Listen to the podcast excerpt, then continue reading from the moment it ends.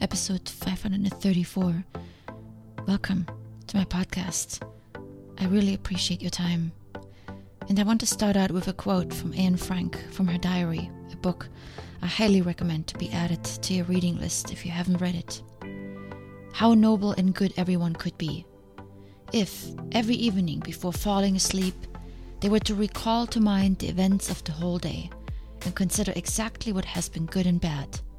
Then, without realizing it, you try to improve yourself at the start of each new day.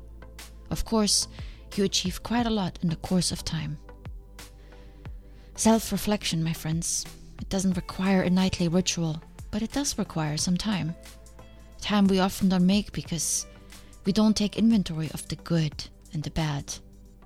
Sometimes we don't even realize what is good and bad. Good as in the things we did well, and bad as in the situations we could have handled better. Often, we miss important moments that offer an opportunity for reflection. And even if we do notice them, we rarely spend much time examining them. We live hectic lives. We have things to do. Pausing for a few minutes after a challenging conversation? Mm, we may try, but then the phone buzzes and we get lost in distraction land. Self reflection is critical on the path to growth, to be just a bit better tomorrow, to achieve your goals and discover more of yourself. You begin with self reflection. Self reflection is openness to oneself. We are often very open to others. We follow their opinions, advice, and adopt their beliefs. But we rarely listen to our own self. When we do the work to uncover our innermost selves, we gain a better understanding of who we are, which in turn helps us become a better citizen of this world. It's not about becoming perfect, it's about understanding who we are, being present with ourselves, and then living a life that is true to us.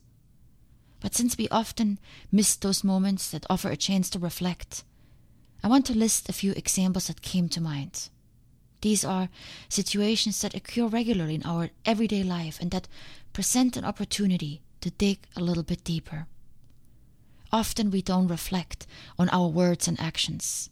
We get by a lot of times without having to because many people don't want to speak up and say anything that might hurt us until it's too late. When we have clearly upset someone, when we've made a serious mistake, when things don't work out as planned. But we don't have to wait that long. Every day we have plenty of opportunities to reflect. We just need to tune into these moments a bit closer and take time to think about them. Reflection is examination. It's taking the flashlight and shining it onto areas of our life that are not quite visible behaviors, thoughts, beliefs, patterns, discrepancies, areas where what we think and do doesn't match, dissatisfactions, and more.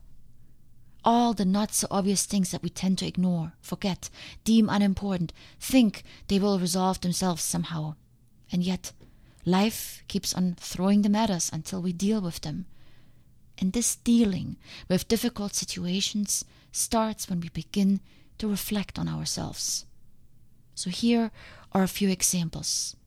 My goal is that next time you encounter these scenarios, you pause for a moment, not responding or reacting right away, not doing what you always do, not distracting yourself with your phone either, but listening to yourself to learn more about yourself. Let's start with complaints. We all have them. I would say we have them daily.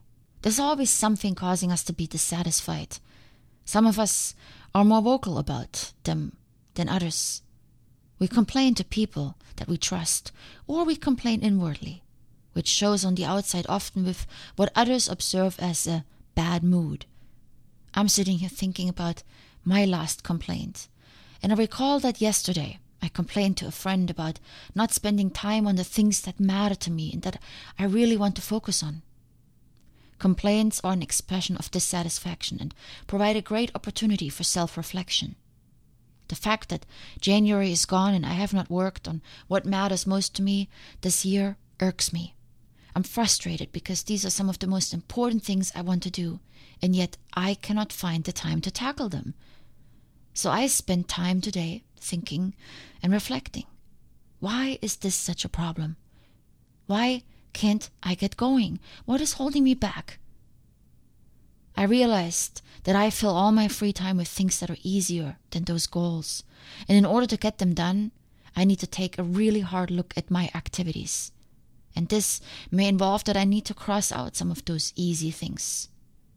Complaints are good if they help you realize what needs changing, but they are useless if you keep repeating them and don't change a thing.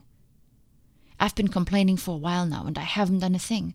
The weeks fly by and I'm living with my complaints, thinking I will do something, which then silences the complaint for a few days only to resurface again after another weekend has passed without any concrete action.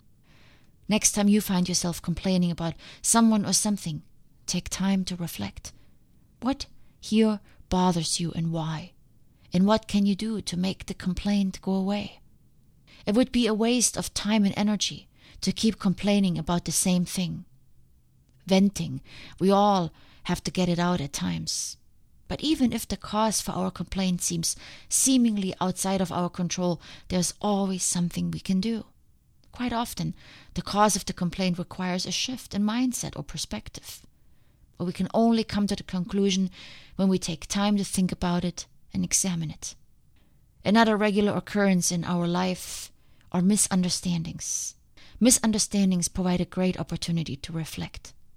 Every time a message didn't reach the other person in the intended way, we need to review what the issue is. We may not always know for certain, but I look for signs such as a sudden silence or a face that doesn't look happy.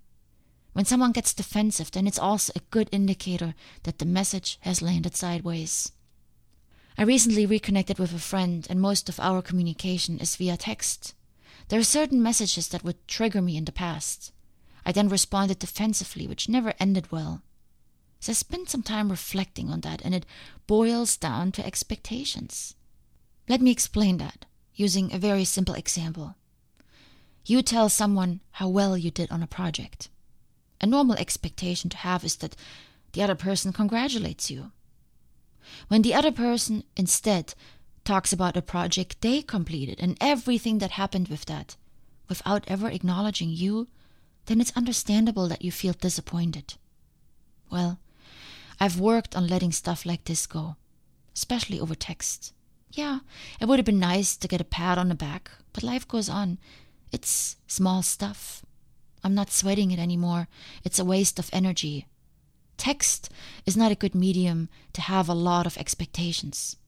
Think about where you text and when the car in meetings, walking to places, waiting in line. Usually, when we have two seconds of boredom, we pull our phone out. Those messages are not always well thought through, so it's best not to weigh them so heavily. I finally learned this, and now my communication with this friend is much better. We're actually able to speak about more complex things now that I can overlook the petty things, and we're not mired in useless arguments or silences anymore. I file all of these misunderstandings that involve words, whether spoken or written, under the term miscommunication. And I want to encourage you to spend some time reflecting on situations where words from others trigger you. Don't accept arguments and tension as a normal part of life. Instead, dig around, analyze, examine, see what small change you can make to have more effective and more positive conversations with the people in your life. Lastly, a general lack of motivation. I say this a lot on this podcast. We are here to have a good life and be happy, and this is a responsibility that lies with us.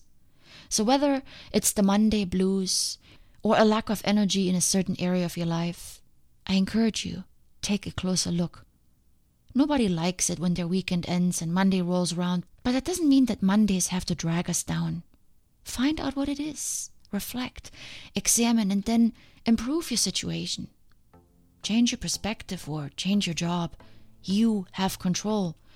The same applies to all other areas of your life. If you're not living the majority of your time with joy and enthusiasm for your life, then it's critical you spend some time reflecting on the possible reasons for this.